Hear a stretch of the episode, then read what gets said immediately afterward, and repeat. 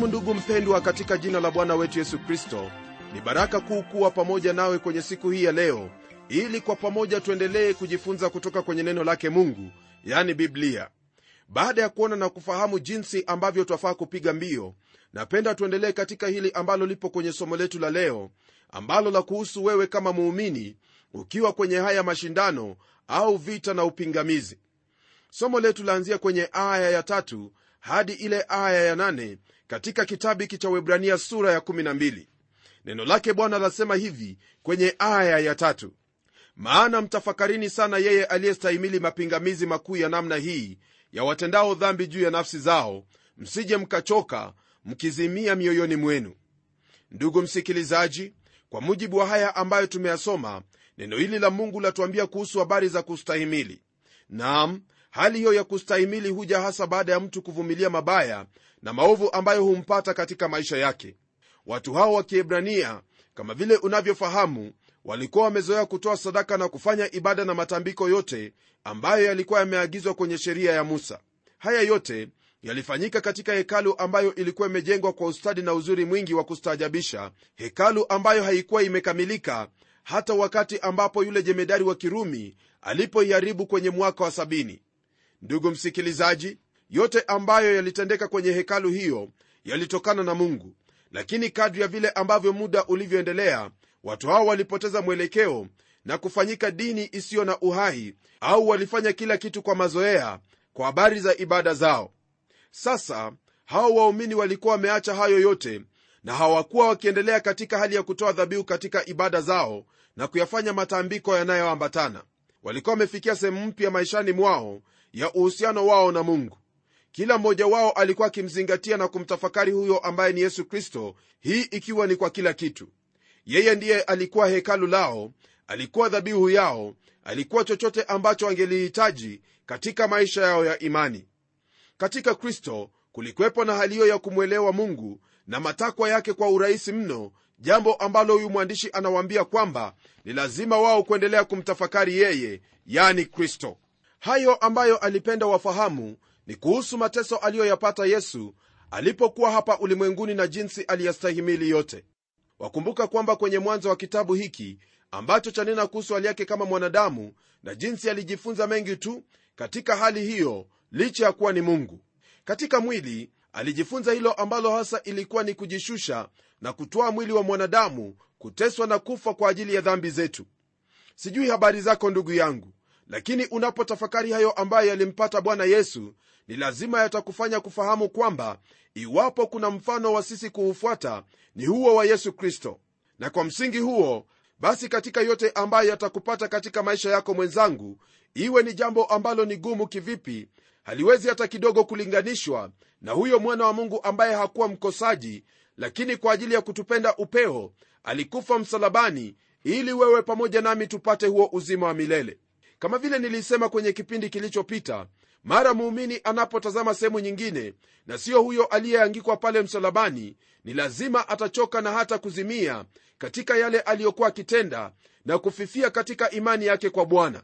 Na kwa jambo hili rafiki mpendwa ni vyema kwangu kukueleza kinaga ubaga kwamba iwapo hutakaa karibu na neno la mungu kwa kulisoma na kulitafakari na kutenda kila ambacho waamuriwa basi chochote chaweza kukuondosha katika imani yako kwake bwana. Neno la mungu ndiyo mwamba ulio imara msingi thabiti wa imani yako na liwe liwalo hakuna lolote ambalo laweza kukutikisa iwapo wewe utasimama imara kabisa katika hayo ambayo neno hilo limekufundisha. Kwa kuwa neno hili ambalo nanena habari zake si mwingine bali ni yesu kristo ambaye ndiye yule jana leo na hata milele habadiliki hajabadilika na wala hatabadilika. Kwa kukaa katika neno lake kile ambacho utakipata msikilizaji ni kwamba roho mtakatifu wa mungu atayachukua hayo ambayo ni yake kristo na kuyafanya dhahiri katika maisha yako. Ni kwa njia hiyo ndipo utamjua bwana wako katika hali ya yeye kujifunua kwako siku baada ya nyingine kupitia kwenye neno lake yaani biblia. Kwa kutozingatia sehemu hii yenye umuhimu wote wakristo wengi wamepotoka wengine wamekata tamaa na hata wengine kuzimia mioyo yao. Rafiki yangu kwa nini kukaa mbali na neno lake mungu? Kaa karibu na neno hili nawe utamjua yesu na utahimizika katika maisha yako na kutiwa moyo hata wakati wa ugumu mwingi kama ule ambao hawa wapendwa walikuwemo. Na kwa kufanya jambo hili hautakata tamaa wala kuzimia bali utasimama wima katika kila hali hili ndilo ambalo watu wa mungu waliloliona katika maisha yao walipotegemea neno hili na kwa kuwa mungu habadiliki hilo ndilo utakaloliona mara tu utakapomsogea bwana yesu kristo kwa neno lake. Nitakuuliza usome kitabu kile cha injili ya yohana sura ya 15 ambapo utapata mengi zaidi kuhusu kukaa na kukua katika kristo. Kwenye aya ya nne ndugu msikilizaji neno lake mungu liendelea kwa kutwambia hivi. Hamjafanya vita hata kumwagika damu mkishindana na dhambi. Maandiko haya ambayo tuyasoma hapa rafiki mpendwa yanadhihirisha kwamba wakati ambapo kitabu hiki kilikuwa kikiandikwa hekalu bado ilikuwepo na wala haikuwa imeharibiwa. Hali ya kudhulumiwa na hao watu wa mataifa wa utawala wa kirumi haikuwa imewajia hao waumini. Ni kwa msingi huo ndio mwandishi anasema kwamba hawajafanya vita hata kumwaga damu wakishindana na dhambi. Hasa lile ambalo alikuwa akiwafahamisha wapendwa hawa ni kwamba licha ya dhuluma shida na mateso ya kila namna wanayoyapata utabibu wa udhaifu wao kuvunjika moyo kuanguka na vitu vingine vingi ambavyo vilikuwa ni vizuizi katika imani yao ni kumtazama bwana yesu na kumtafakari yeye tu. Naam kama wao walivyohimizwa hivyo ndivyo nikuhimizavyo rafiki yangu kwamba macho yako yamtazame yesu kristo utazame uso wake wa ajabu na kadri ya utakavyoendelea kuutazama uso wake hivyo ndivyo vitu vya hapa ulimwenguni vitaendelea kukosa mvuto ulio navyo kwako. Isitoshe katika yote magumu ambayo yatakupata unapoendelea kumtazama yesu kristo utahimizika na kupata nguvu maishani mwako wa kushinda hayo yote ambayo ni magumu yote ambayo ni mateso ambayo yanajaribu kukuzuia kuendelea mbele katika hilo ambalo mungu amekuitia katika kristo yesu. Ushindi ambao utaupata utatendeka tu iwapo utaendelea kumwangalia yesu kristo na huo uso wake uliojaa utukufu. Na ndugu msikilizaji sitaki kusahau kukwambia kwamba kabla ya yesu kristo kupata utukufu alio nao sasa hivi kwanza ilimbidi kujishusha na kutoa mwili wa binadamu na baadaye kupitia mateso magumu mno yeye asiyekuwa mkosaji akahesabiwa pamoja na wakosaji akafa kifo cha aibu pale msalabani lakini baada ya hapo akafufuliwa ndipo akapewa huo utukufu pamoja na kupewa jina lililo juu ya majina lote kwamba kwa jina hilo kila goti litapigwa na kila ulimi kukiri kwamba yesu kristo ni bwana kwa utukufu wa mungu baba. Na kwa jinsi hiyo rafiki yangu hivyo ndivyo ambavyo itakavyokuwa.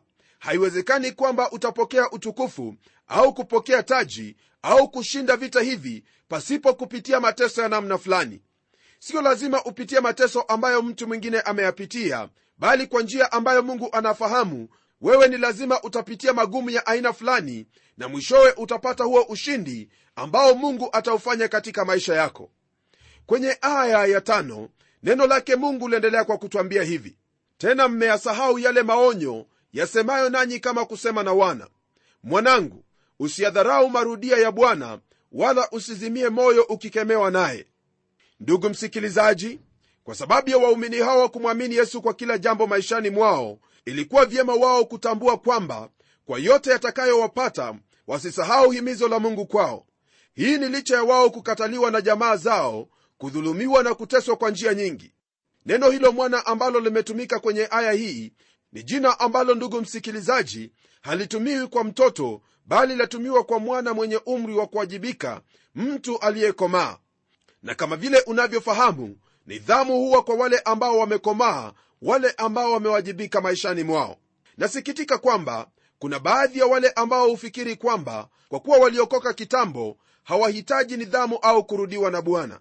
Maandiko haya ambayo yapatikana kwenye hicho kitabu cha methali sura ya tatu aya ile ya 11 hadi 12 yatufundisha kwamba ukiwa uu mwana basi ikiwa warudiwa unarudiwa kwa faida yako maana nidhamu au kurudiwa ni kwa lengo la kurekebisha na sio kukuharibu au kukuhukumu. Tena nidhamu hiyo ndugu msikilizaji yaonyesha jinsi ambavyo mungu anakupenda. Maandiko hayo kwenye kitabu hicho cha methali yasema haya usidharau kuadhibiwa na bwana wala usione ni taabu kurudiwa naye. Kwa kuwa bwana ampendaye humrudi kama vile baba mwanaye ampendaye.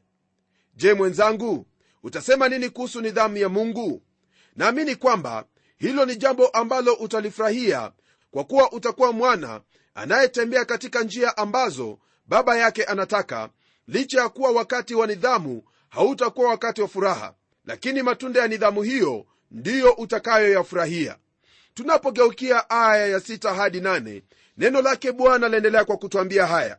Maana yeye ambaye bwana ampenda humrudi naye humpiga kila mwana amkubalie.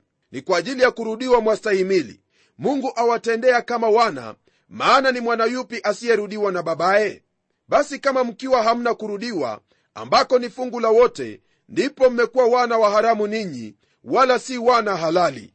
Lo msikilizaji kwa hakika hapa twapata mambo ambayo ni magumu kabisa mambo ambayo yanatuonyesha waziwazi kwamba nidhamu ni lazima kwa kila mtoto wa mungu. Lakini pamoja na hiyo kumekwepo na swali ambalo limekuwa nyeti karne nyingi au tangu mwanadamu kuumbwa nalo swali lenyewe ni hili kwa nini mwenye haki hupatwa na maafa au mateso? Kwanza mwenzangu kabla ya kuingilia swali hilo jambo ambalo nataka tukubaliane ni hili. Watoto wa mungu hupatwa na maafa na shida hata wakiwa hawana hatia. Neno la mungu latuambia kwenye zaburi ya 34 aya ya 19 kwamba mateso ya mwenye haki ni mengi lakini bwana humponya na yote. Na kwenye kile kitabu cha ayubu sura ya tano aya ile ya saba neno lake bwana latuambia kwamba lakini mwanadamu huzaliwa ili apate mashaka kama cheche za moto zirukavyo juu.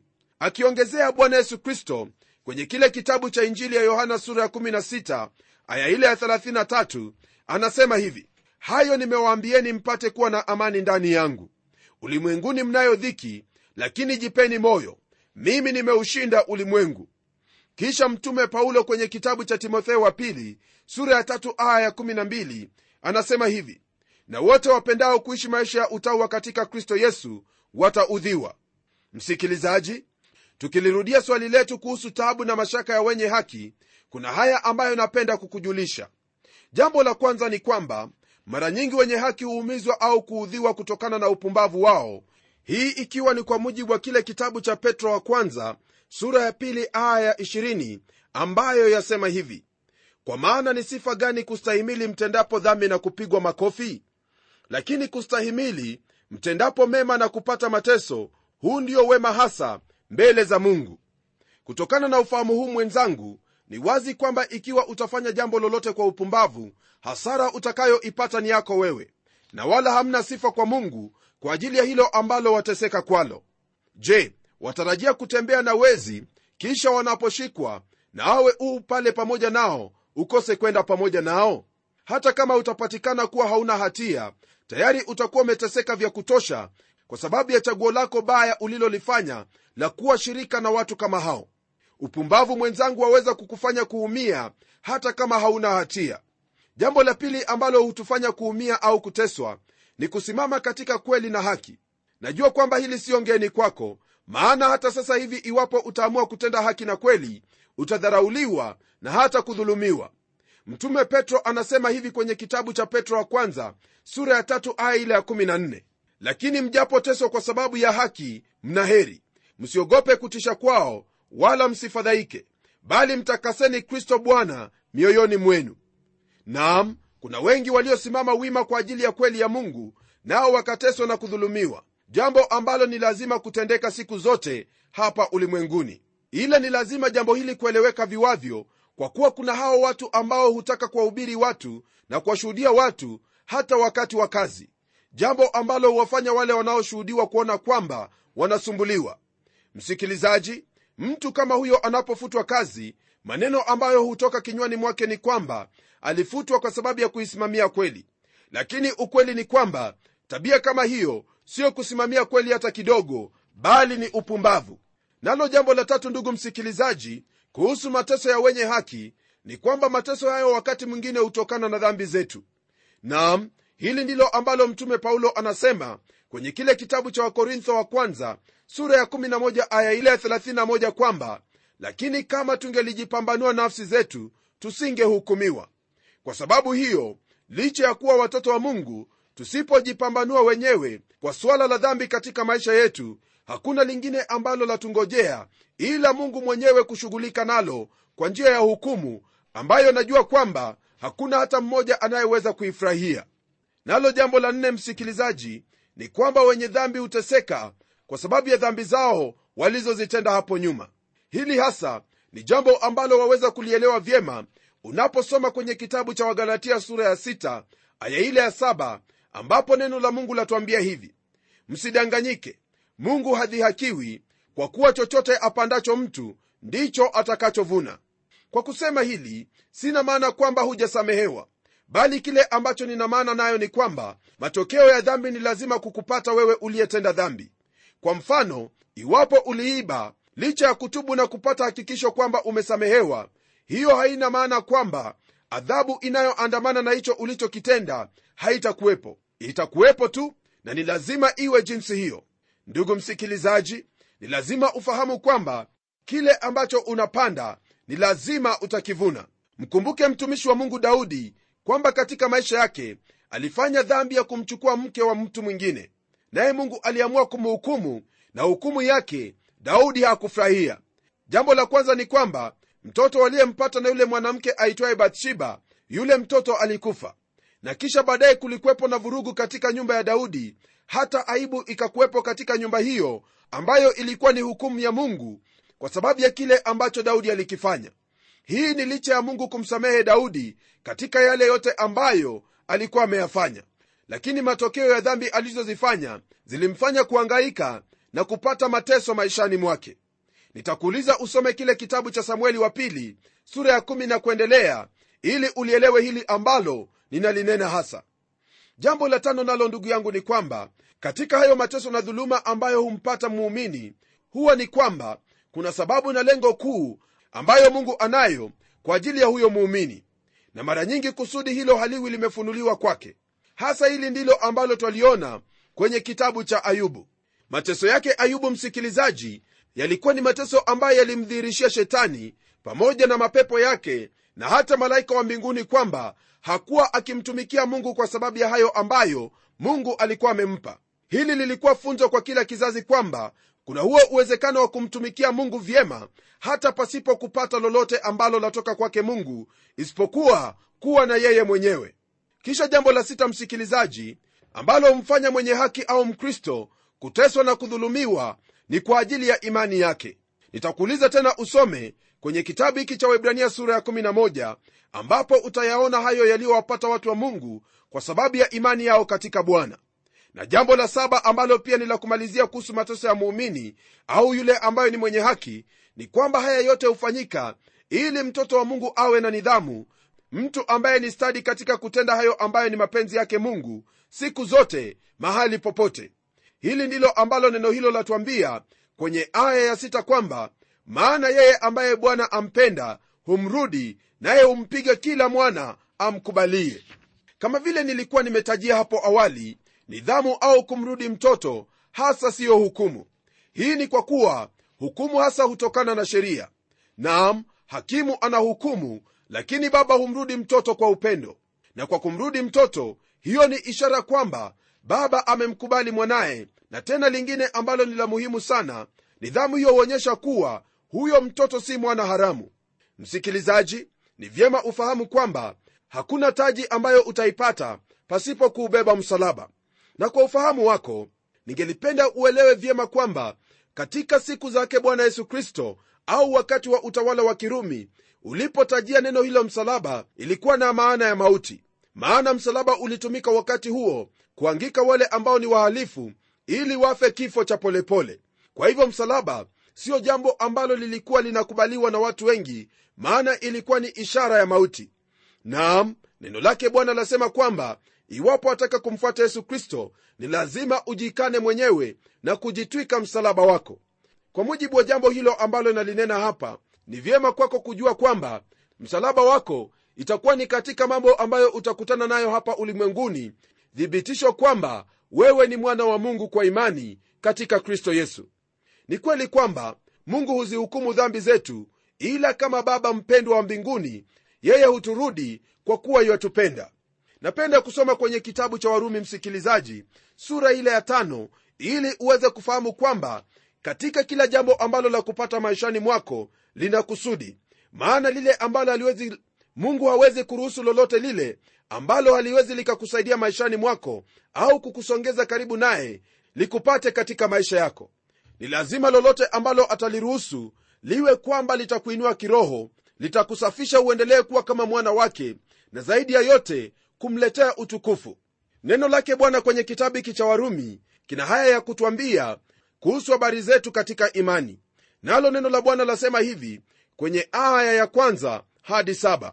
Basi tukisha kuhesabiwa haki itokayo katika imani na tuwe na amani kwa mungu kwa njia ya bwana wetu yesu kristo ambaye kwa yeye tumepata kwa njia ya imani kuifikia neema hii ambayo tunasimama ndani yake na kufurahi katika tumaini la utukufu wa mungu. Wala si hivyo tu ila na tufurahi katika dhiki pia tukijua ya kuwa dhiki kazi yake ni kuleta saburi na kazi ya saburi ni udhabiti wa moyo na kazi ya udhabiti wa moyo ni tumaini na tumaini halitahayarishi. Kwa maana pendo la mungu limekwisha kumiminwa katika mioyo yetu na roho mtakatifu tuliyepewa sisi ndugu msikilizaji tayari umekwisha kusikia yale ambayo neno lake mungu lasema hasa kuhusu dhiki na yale ambayo yanatupata katika maisha yetu. Kwa hivyo haya msikilizaji ni mambo ambayo twafaa kuyafahamu kwani pasipo kufahamu haya mara moja tutavunjika moyo na kugeukia njia ambayo mwisho wake ni mbaya zaidi. Na kuita ewe ndugu mpendwa jiangalie katika maisha yako na utazame ni wapi ambapo macho yako yamekuwa yakitazama maana hicho ambacho macho yako yakitazama ndicho ambacho utakielekea. Ni ombi langu kwamba utamtazama bwana yesu kristo siku zote kwa kuwa yeye ndiye mwenye kuanzisha na mwenye kutimiza imani yako yenye dhawabu kuu iwapo utaendelea kushikilia ungamo lako katika yeye. Kwa sasa nataka kuomba pamoja nawe maana ninauhakika kwamba haya mafundisho yamefana sana katika moyo wako na kwamba utayazingatia. Na tuombe.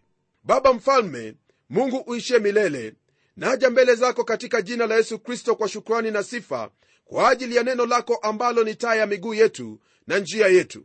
Leo hii umetufundisha hayo ambayo yatupasa kuyajua kuhusu imani yetu na hayo ambayo yanaweza kutupata. Lakini kwa yote bwana kuna hili ambalo umetuagiza kwamba tumtazame yesu tu na siyo mwingine. Ni ombi langu kwamba hili ndilo ambalo utamsaidia rafiki yangu msikilizaji kutenda maana hayo ndiyo mapenzi yako najua kwamba anapoendelea kumtazama bwana yesu kristo atakuwa na nguvu na hata kuimizika maishani mwake ili kuendelea kusimama imara katika yote ambayo anayaamini. Maana nimeomba haya katika jina la yesu kristo ambaye ni bwana na mwokozi wetu. Amen. Kwa haya ambayo tumejifunza ndugu yangu hakuna jambo lenye uhakika kama kumtazama kristo maishani. Ukiwatazama watu utavunjika moyo na hata waweza kuzimia katika imani yako lakini unapomtazama yesu una uhakika wa hilo unaloliamini na zaidi ya yote utakuwa mshindi kama vile alivyoshinda na kutakia baraka zake mwenyezi mungu na neema yake hadi wakati ule ambapo tutakutana tena kwenye kipindi kijacho ili kwa pamoja tuendelee kuyaangalia yale ambayo mungu ametuandalia katika neno lake yaani biblia. Mimi ni mchungaji wako jofre wanjala munialo na neno litaendelea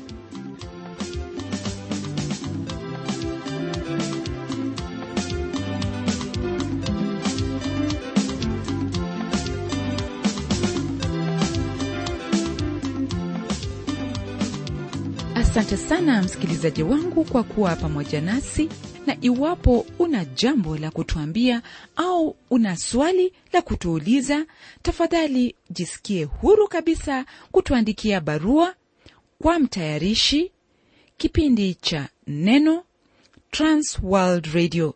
Sanduku la posta ni 21514 nairobi kenya. Na kama kawaida na kusihi tutembelee kwenye websaiti yetu ambapo utapata mengi kuhusu hiki kipindi cha neno. Anwani ya websaiti yetu ni www twr africa org. Na hadi wakati mwingine ndimi mtayarishi wa kipindi hiki pamela omodo nikikuaga nikikutakia amani ya mwenyezi mungu neno litaendelea